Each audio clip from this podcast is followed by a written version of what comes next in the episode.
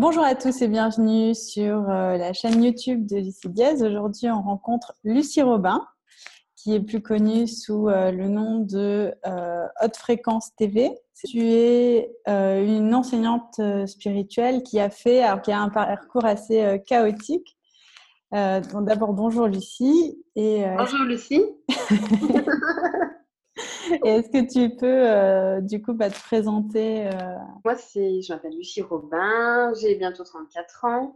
Je parle euh, de conscience principalement via ma chaîne YouTube. Donc, j'ai une chaîne YouTube Haute Fréquence TV, comme tu l'as dit, où je transmets des enseignements spirituels que, que j'ai reçus, en fait, que mmh. je veux dire, j'ai pas appris dans les livres. C'est c'est pas comme des téléchargements d'informations. Je suis venue avec et puis euh, hop, je, transmets ce que je sais, ce que je connais pour aider euh, le plus de personnes à mettre euh, en lumière toute leur potentialité intérieure, pour les amener à, à s'alléger, à se libérer de certaines choses qui entravent leur chemin. Donc voilà, ça c'est comme ça que je me suis fait connaître en fait par la chaîne YouTube.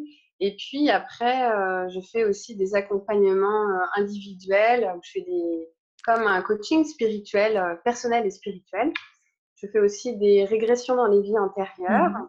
Donc, on appelle ça de l'hypnose spirituelle, euh, de régression dans les vies antérieures, où j'amène les gens à revisiter leur vie passée, pour essayer de démêler des choses euh, qui, qui, bloquent un petit peu, en fait. Qui, ils auraient besoin de comprendre des liens avec des personnes, etc., des significations. J'écris aussi, j'ai écrit deux livres numériques donc, euh, augmenter son taux vibratoire en trois semaines et euh, détoxer. C'est bien-être haute fréquence. voilà, c'est ça. Donc, j'ai fait ça. Donc, je suis assez. Euh, j'ai toujours plein d'idées. Je, fais pas mal de choses, donc voilà. est-ce que tu peux nous dire un petit peu justement comment est-ce que cette connaissance arrive en toi? Est-ce que tu t'en souviens depuis toujours? Est-ce que tu as des rappels quand tu étais enfant? Ou est-ce que ça se passe petit à petit euh, en phase de réactivation? Euh, Je dirais les deux. En fait, euh, quand j'étais petite, j'avais déjà une conscience vraiment particulière je ne voyais pas du tout les choses comme les autres. J'avais l'impression d'être un adulte dans un corps d'enfant. J'avais énormément d'informations, même sur les gens, rien qu'en les regardant. les yeux, c'est le, reflet de l'âme. Et, du coup, j'avais beaucoup, beaucoup d'informations sur les gens, sur les consciences des gens, euh, sur la vie en général, le sens de la vie. Et c'est comme si j'étais venue déjà avec tout ça. Et puis après, au fur et à mesure de mes expériences, de mon chemin, euh, j'ai commencé à faire des liens naturellement. Euh, et puis c'est comme si, parce que je me, je me souviens d'expériences que je vis aussi quand je dors, mmh où je vis sur d'autres plans. C'est un peu bizarre, mais et du coup, euh, j'ai des enseignements. Alors, j'enseigne aussi, mais je reçois aussi des enseignements que je, mets, je peux transmettre après euh, sur Terre. Et je peux aussi euh, apprendre pour moi, pour moi. Parce que, en fait, c'est pas parce qu'on enseigne qu'on sait tout. On a besoin aussi d'expérimenter soi pour pouvoir continuer d'apprendre aux autres. Bien sûr. Comme l'artiste qui a besoin de s'alimenter pour pouvoir créer. Oui. Euh, l'enseignant aussi s'alimente en fait pour pouvoir transmettre. Est-ce que tu peux nous parler un petit peu plus euh, de ces plans parallèles, euh, ces vies parallèles que... Oh là là, c'est tellement complexe. En fait, en fait, on n'a pas, on n'a pas réponse à tout. Moi, je dirais qu'il y a beaucoup de gens qui vivent des expériences la nuit durant leur sommeil parce mmh que c'est, ça arrive aussi la, la journée. on n'en a pas forcément conscience, mais il y a des moments où on va avoir peut-être des absences, des choses comme ça, euh, et on va se retrouver à vivre d'autres choses euh, parallèlement. Mmh ça peut être énormément de choses, euh, ça peut être des connexions avec des vies passées qu'on va revivre à l'instant même, ça peut être de vivre des choses, des choses sur un, un autre plan. Il suffit qu'on soit, comme on parle des flammes jumelles, qu'on communique avec notre flamme jumelle alors qu'on n'est pas en présence avec, qu'elle soit incarnée ou pas, parce qu'elle peut être aussi sur un autre plan, mm-hmm. eh bien, euh, on peut vivre aussi des, des, des, choses sans même en avoir conscience. Euh, c'est-à-dire qu'on peut, par exemple, être avec des amis en train de discuter et se dire que c'est bizarre, j'ai l'impression d'être là, C'est-à-dire que je te parle, mais je suis ailleurs. Je aussi ailleurs. Hmm. ça, c'est pas quelque chose, euh, un problème neurologique ou quoi. Hein. C'est vraiment, c'est naturel. Et mais le plus souvent, euh, le plus souvent, c'est quand même la nuit quand on dort où on, vit des, des expériences, on, on, reconnecte avec nos guides spirituels, on fait des débriefings, on, fait, euh, on va voir des gens, on continue d'aller à l'école. Il y a plein de gens qui continuent d'aller à l'école, d'apprendre des choses quand ils dorment. Hmm. En fait, il n'y a pas une chose à mettre dans un, on dirait, à graver dans le marbre. On vit plein, de choses. simultanément. Enfin, Qu'est-ce que tu peux nous dire sur la sensation de déjà vu? Est-ce que c'est lié à quelque chose qu'on a déjà vu dans un rêve et qui vient se réaliser euh? Euh, C'est possible, mais c'est comme ce que je disais tout à l'heure, c'est pas forcément que ça. Ça peut être, par exemple, euh, à un moment qui est important pour vous, où on vous télécharge une information, quelque chose, et ça fait ça fait un mode pause. Ah, un peu comme les moments clés d'une vie qui avait été, euh, ça avait été des accords pris euh, avant l'incarnation et, euh, et ça, peut être ça. On a passé la balise. Ok. Ça peut être ça, mais c'est pas forcément que ça. Souvent, les gens, en mmh. fait, ils vont, par exemple, chercher une information par rapport à quelque chose de, de mystique, je sais pas comment on pourrait dire, qui se passe dans leur vie, enfin, en eux. Ils vont regarder, la plupart du temps, les gens ils vont regarder sur Google, ils vont faire des recherches et ils vont tomber sur quelque chose, ils vont dire ah c'est ça. Sauf que non, c'est pas c'est pas forcément à, prendre un brut de décoffrage.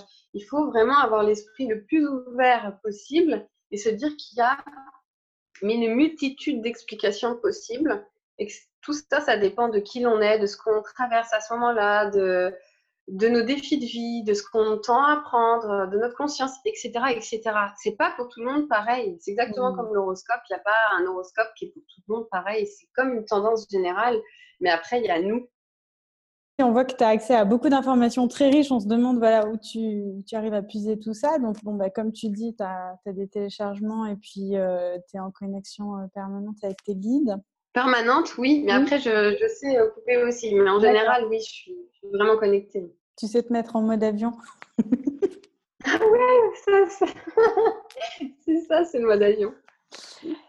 Euh, est-ce que tu peux nous dire quand est-ce que tu as eu envie de, commencer à prendre la parole sur ce sujet et, euh, on, a évoqué dans, l'interview avec euh, Jenna le, concept de coming out spirituel. Enfin, ça demande quand même, dans la société dans laquelle on vit, un petit peu de courage de oser dire que voilà, tu parles à tes guides, tu, vois les vies antérieures À quel moment, comment ça s'est passé? Alors déjà, pour euh, rebondir sur ce que tu as dit, ça demande un peu de courage. Je pense qu'au-delà de faire son coming, out, son coming out spirituel, ça demande beaucoup de courage d'être qui l'on est vraiment, mmh tout court. Sans être forcément euh, un enseignant spirituel, non. C'est pour tout le monde, ça demande vraiment beaucoup de courage de se montrer au grand jour, sans masque, dans toute, enfin, d'être authentique.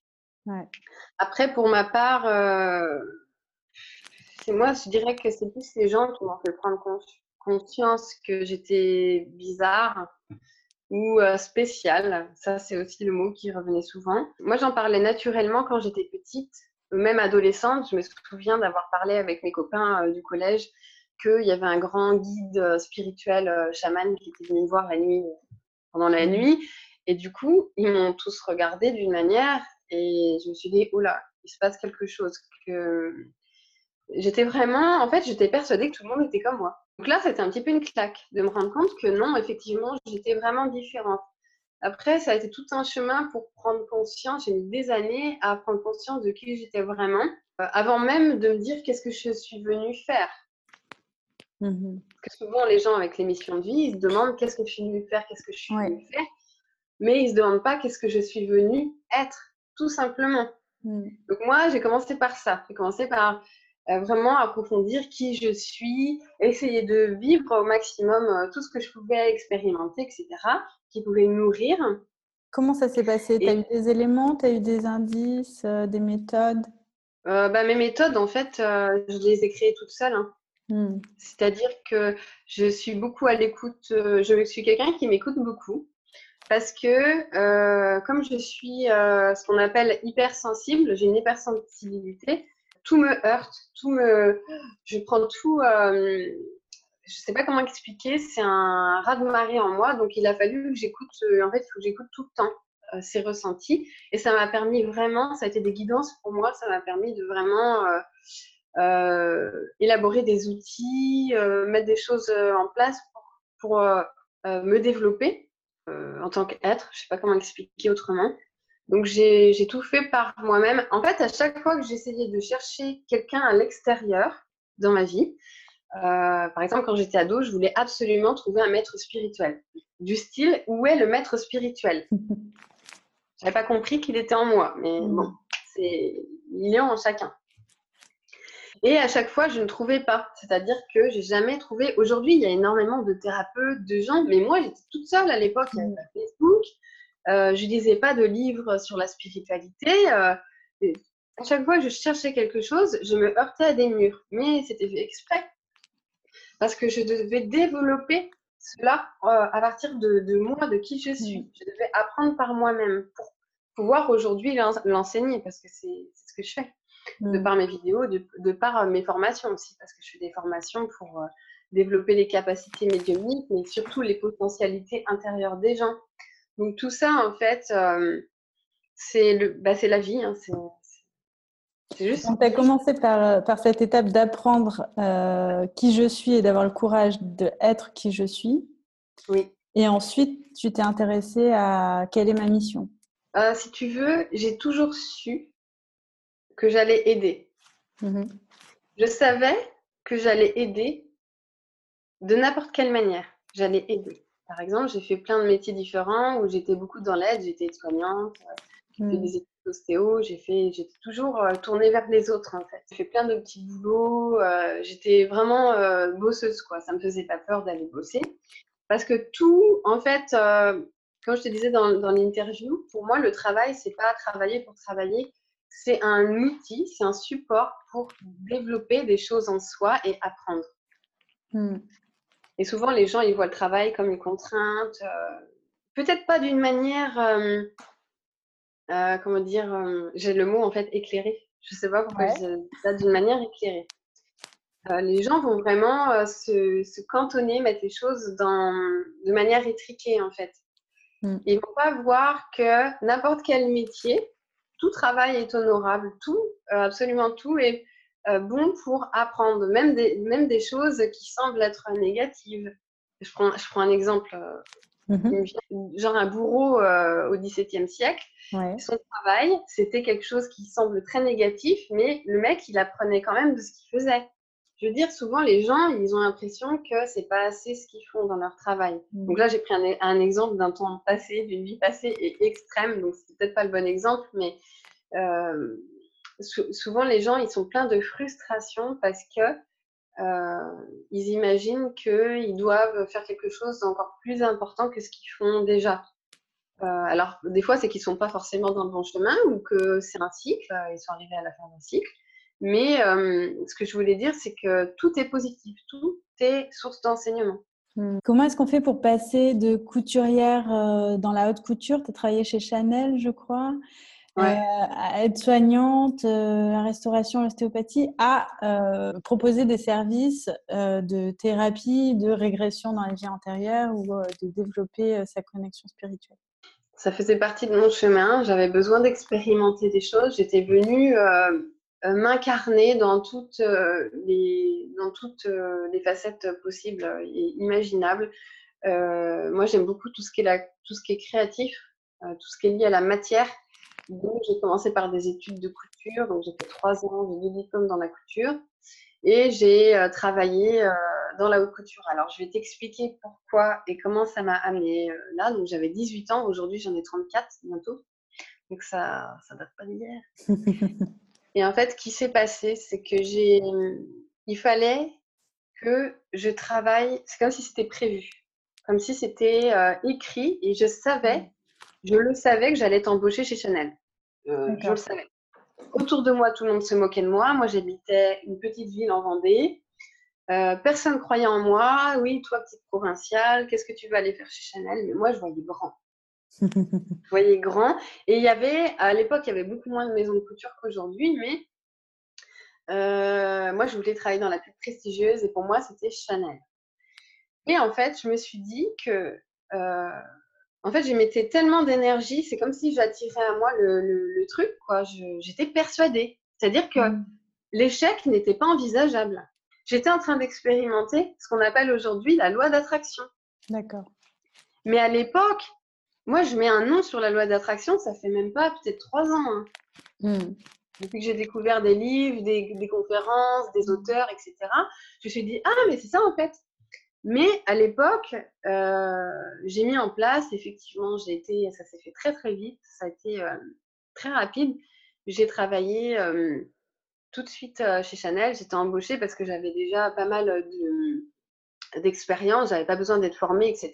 Et j'étais polyvalente sur tous les postes. Ils avaient besoin de quelqu'un pour un, un défilé automne-hiver 2002, je crois. Et du coup, j'ai été embauchée. Après, bon, il y a eu le revers de la médaille, le monde du showbiz et des paillettes. Je l'ai infiltré, donc je sais ce que c'est. J'ai vu un petit peu et euh, c'est pas du tout pour moi. Mais j'avais besoin. Tu vois, des fois, on fait des choses, c'est pas par hasard. Il faut y passer pour savoir qu'on n'a pas envie de ça. Oui, exactement. parfois, il faut aussi y passer pour pouvoir mieux aider les gens à en sortir. Enfin, il y a tellement d'enseignements, tu vois. Enfin, c'est exactement ça. Mm. Souvent, c'est ce que je disais avec une cliente hier, tu vois. Euh, ce que tu as dit là, c'est, je trouve que c'est très juste parce que euh, il y a des gens, ils disent oui, mais j'ai des guidances, j'ai des guidances, il faut que je fasse ça. Peut-être pas. Il faut que tu le fasses, oui, parce que ça va t'apporter des éléments de compréhension, ça va t'aider et être utile et bénéfique sur ton chemin. Mais mm. ça ne veut pas dire que c'est une fin en soi. Mm. c'est clair. J'ai une amie qui s'est dit tiens, je vais être naturopathe. Elle l'a fait pendant quelques temps. Et puis elle s'est dit, mais finalement, bah non, c'est pas pour moi. Mm. Donc des fois, oui, on a des guidances euh, parce que, euh, comme moi hein, pour chez Chanel, mais après c'était, moi c'était encore euh, parce qu'il n'y a pas qu'un apprentissage, tu vois, c'est hyper vaste. Moi, je mm. me suis dit, j'ai pu travailler chez Chanel, je peux tout faire dans ma vie. J'avais 18 ans. effectivement, tout ce que j'ai fait à chaque fois, parce que je suis pas née avec des facilités. Hein, souvent, quand je raconte mon parcours, les gens ils me disent Ah, ben ça va, voilà, ostéo, euh, les voyages, machin. Non, non, c'est parce que je manifeste des choses, je crois en moi, etc. J'écoute mes guidances et puis bah ça peut arriver à n'importe qui. Hein. Hmm. Et souvent, en fait, euh, si à 18 ans, on t'avait dit tu seras thérapeute en vie antérieure, par exemple, tu aurais dit non, non, je veux pas y aller, j'ai trop peur. Et, souvent, en fait, on nous donne juste l'information de la prochaine marche qu'on doit faire. Euh, et il ne faudrait pas qu'on nous donne l'information de la troisième marche parce qu'elle est déjà beaucoup trop impressionnante par rapport à là où on est. Et donc, on nous donne comme ça des infos euh, adaptées euh, en fonction du moment présent. Quoi. Bien sûr, parce que nous aussi, on a des choses à mettre en place. Mm. On ne va pas nous, nous, servir tout sur un plateau, mm. sinon ça n'a aucun sens qu'on ait des guides. Et, ça, et notre existence, elle est vaine. Mm. Elle n'a aucun intérêt. On est venu pour mettre... on est dans la matière, on est venu pour manifester euh, notre lumière pour mm. créer en fait qui nous sommes vraiment. Donc si on nous dit, euh, comme en médiumnité, euh, les gens souvent ils veulent savoir tout leur avenir, etc. Mm. Mais si on dit tout, c'est trop facile. C'est trop facile. Donc c'est normal qu'on nous mette un voile et qu'on sache pas. C'est pas pour être négatif ou nous faire du mal, pas du tout. C'est pour dire seulement l'information juste au moment juste des petites pistes et puis aussi éveiller notre intérêt. Des fois, on tombe sur un mm. bouquin, oh, ça m'intéresse ça. On ne sait pas ce qu'on va en faire, mais plus tard, euh, c'est ça la magie de la vie aussi. Heureusement mm. qu'on ne sait pas tout. Tu as une maladie qui, euh, qui t'handicape. Est-ce que euh, tu as envie de nous en parler et qu'est-ce que tu pourrais dire à d'autres femmes qui, euh, qui, pourraient avoir une maladie aussi handicapante par rapport à leur boulot et qui du coup n'osent pas trop se lancer dans un, dans un nouveau projet personnel parce qu'elles ont ce handicap-là? Il y a tellement de choses à dire. Moi, j'essaie de comprendre déjà à mon niveau pourquoi est-ce que je suis tombée malade, pourquoi est-ce que j'ai eu cette maladie et pas une autre, par exemple. Mmh super important parce que quand c'est localisé à un endroit, soit c'est en lien avec des mémoires, soit ce sont des choses qui se sont passées au sein de la famille ou des, mémoires transgénérationnelles. Donc ça, c'est important de, faire un chemin aussi euh, par rapport à, ça pour comprendre euh, qu'est-ce que le mal dit en fait qu'est-ce qu'il nous apprend. Et puis après, donc moi, c'est une maladie sur laquelle je travaille beaucoup au niveau euh, personnel et même spirituel et énergétique. Donc je fais beaucoup de choses à, mon niveau, mais après, je suis atteinte depuis de tellement de nombreuses années. J'ai eu tellement de, de souffrances et d'épreuves en lien avec cette maladie que ça peut pas partir comme ça en un claquement de doigts, même si on est hyper positif. C'est pas possible. Dans la matière, il faut se rappeler que tout est ralenti, tout est plus lent que la pensée. Tout, tu vois? Donc euh, la densité est plus lourde que la dimension euh, du mental, ouais. Voilà. Et du coup, euh, c'est moins subtil, c'est plus dense. Donc forcément, il y a un temps et ça, il faut l'accepter. Il faut en avoir conscience et l'accepter.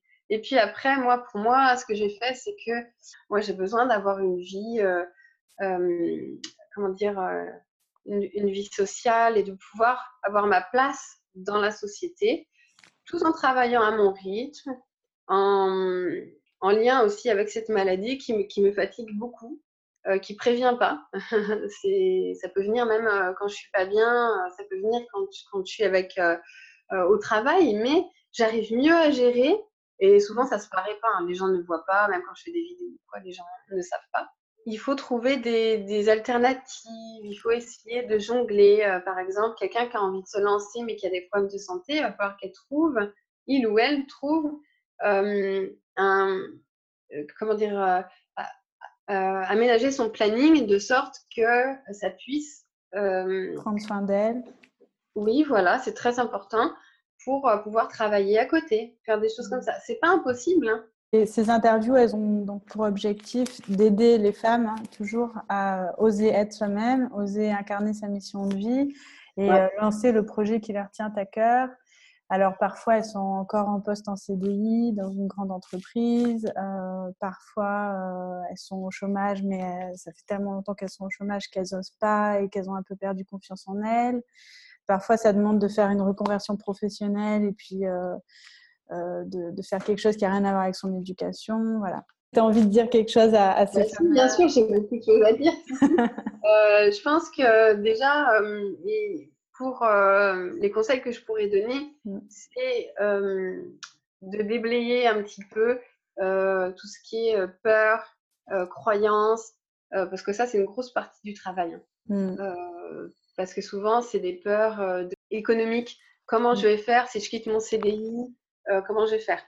Euh, Donc, je sais que, par exemple, pour ma part, j'ai quitté un poste où je gagnais plus de 2000 euros pour me retrouver au RSA.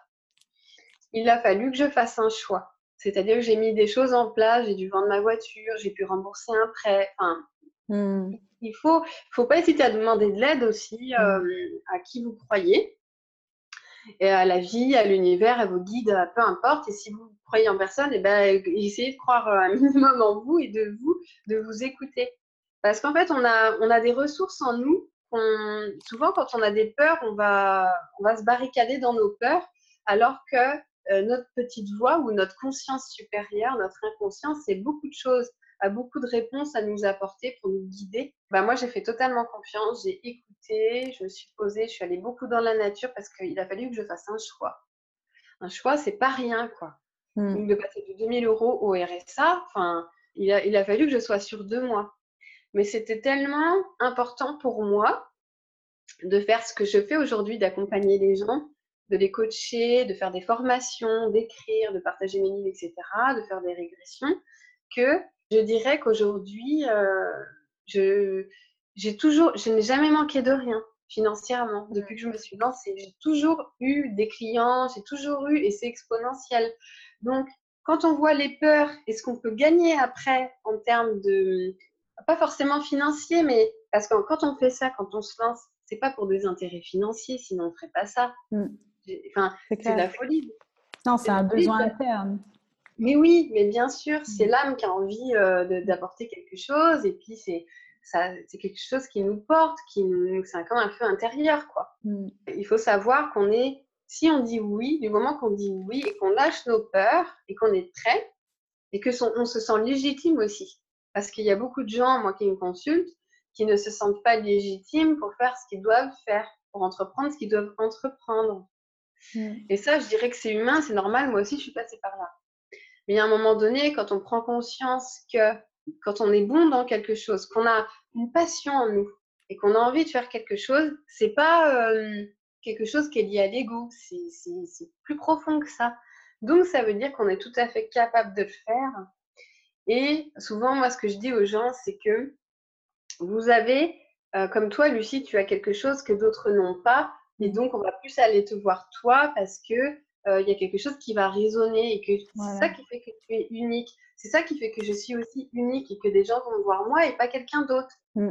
Quoi Eh ben, c'est ça. On a tous un prisme qui nous est particulier. On a toutes plein de facettes. Comme un, moi, je, me compare souvent à un diamant avec plein de facettes différentes qui, qui reflètent plein de couleurs différentes.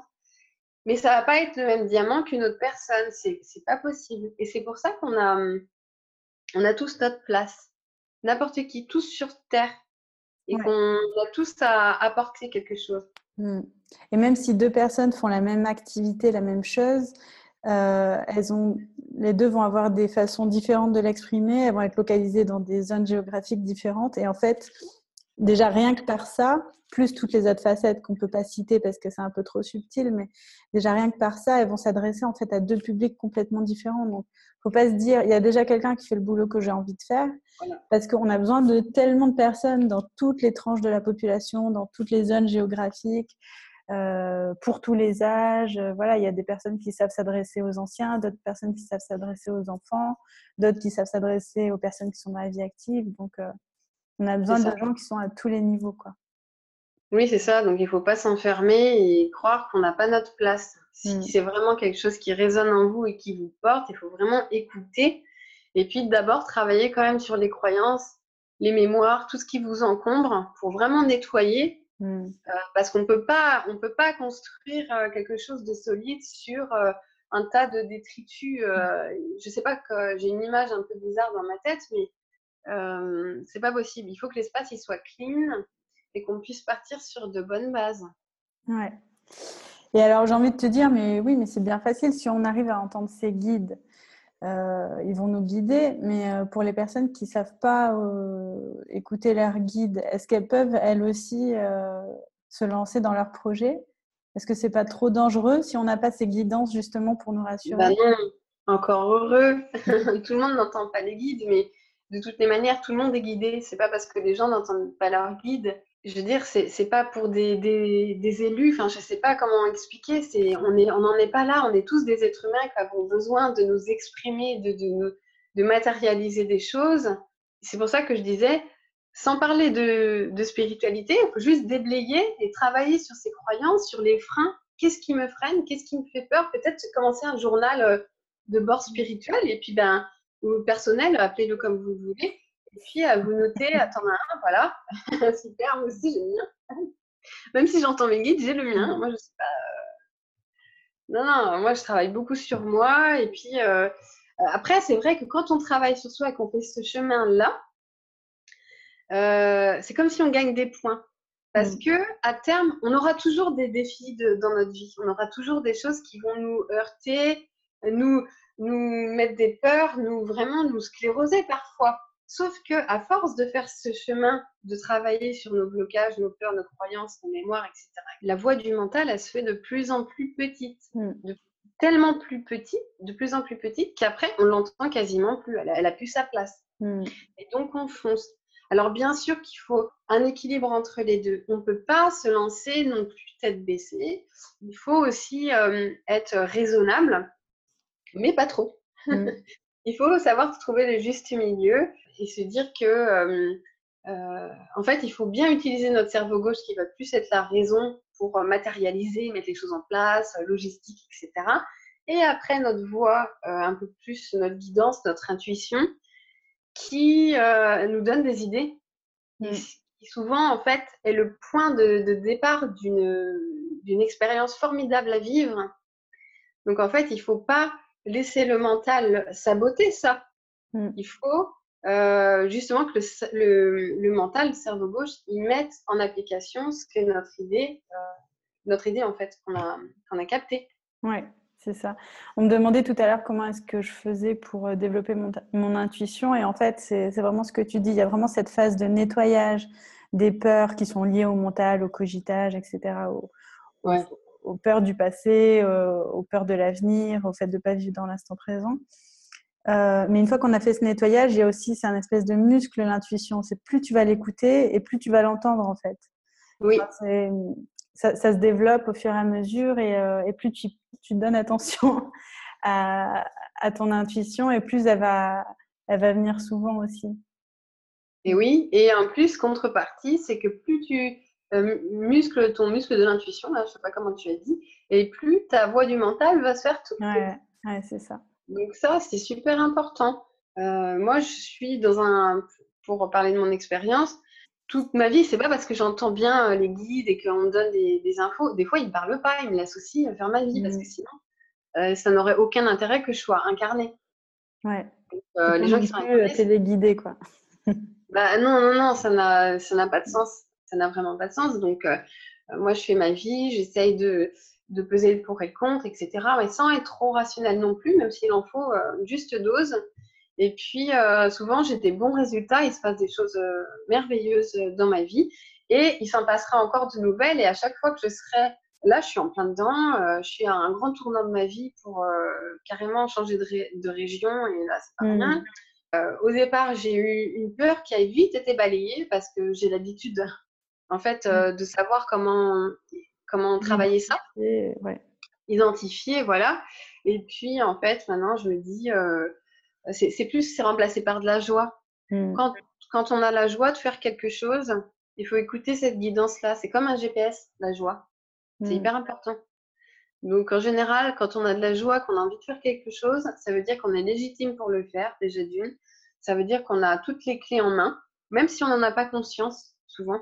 Il y a des gens qui disent, il y a des gens qui disent, oui, mais j'ai pas assez de diplôme, j'ai pas assez de formation à mon actif, j'ai pas assez de choses. Comment est-ce que les gens vont pouvoir me croire? Moi, quand j'ai ouvert mon espace de bien-être à Nantes euh, en 2014, avec, j'avais pignon sur rue et tout, j'avais un super truc. Je faisais des massages du monde à l'intérieur. J'ai commencé comme ça et après, je faisais des soins de magnétisme parce que je suis guérisseuse. Je faisais ça. Mais d'abord, il a fallu que je me lance. Et eh ben, on m'a dit, c'est pas des clients, hein, c'est, je sais plus, ça doit être des amis ou je sais plus, des contacts, qui m'ont dit, mais tu, il faut que tu mettes tes diplômes, euh, tes certificats et tout. J'ai dit, jamais de la vie, je ferai ça. Hein. Jamais de la vie, j'ai rien à mm. prouver, moi. Les gens, quand ils vont se faire masser, ils verront bien si euh, c'est bien et, euh, mon massage ou pas. Voilà, et puis s'ils sont contents, ils reviennent et ils me recommandent à quelqu'un et, voilà. voilà. Voilà, donc souvent les gens se prennent un peu trop la tête, mais ça c'est la France hein, qui est comme ça, ses diplômes, euh, tout est euh, hyper bien. Et en fait, on se doit, la vie nous demande de sortir de ces schémas-là, mm. d'avoir confiance que. Mm. Euh, c'est pour ça qu'en fait, je parle de légitimité. Il faut vraiment que les gens se fassent confiance il y avait une, dame qui me disait qu'elle a, participé à ma première formation au mois d'octobre, développer ses capacités médiumniques, elle me disait Oh, moi j'aimerais être thérapeute euh, dans l'art, l'art-thérapie. Mmh euh, sauf que j'ai peur, euh, le pôle emploi, il me demande des comptes, il bloque, etc. Et je fais, tu vois, c'est rigolo, mais moi je me suis déclarée comme auto-entrepreneur depuis, ça faisait un mois. C'était début, fin, fin, septembre, début octobre, euh, jamais on m'a demandé ce genre de choses. Et je suis déclarée en tant que thérapeute holistique. Le truc super mystique qui veut tout et rien dire. Je me suis dit, moi, on ne me pose pas trop de questions comme ça. je peux derrière. Mais euh, je lui dis, tu vois la différence entre toi et moi? Bah, C'était peur. Mmh. Moi, j'en avais pas. Donc, du coup, comme j'avais pas ça en moi, c'était pas dans mon champ de conscience, je n'ai pas attiré les gens qui allaient me dire, euh, voilà, qui allaient être en résonance avec cette peur-là. Et du coup, elle a compris, elle s'est lancée depuis. Yes. Super. Ben, génial. Euh, merci Lucie pour, euh, pour tous ces conseils. Je pense qu'on a déjà euh, plein plein de conseils qui vont nous aider et ton témoignage va être encore un, aliment pour nourrir ces, ces personnes qui veulent, qui veulent se lancer dans leur projet. Aujourd'hui, on peut te retrouver donc sur ta chaîne YouTube. Je mettrai le lien bien sûr en description de la vidéo. Sur ton site internet, peut-être on peut prendre des rendez-vous avec toi? Oui, bien sûr, oui, oui. Les rendez-vous, ça se passe comment? C'est dans ta région ou ça se passe à distance? Non, alors je consulte plus dans ma région. avant, je faisais des, enfin, je faisais des soins énergétiques à, mon cabinet, enfin chez moi, j'avais aménagé une pièce, mais je le fais plus parce qu'en plus je suis en phase de, transition, donc c'est un peu compliqué. Mais euh, c'est plus à distance via Skype pour des guidances, pour les régressions dans les vies antérieures. Je le fais aussi à distance, ça se passe très très bien.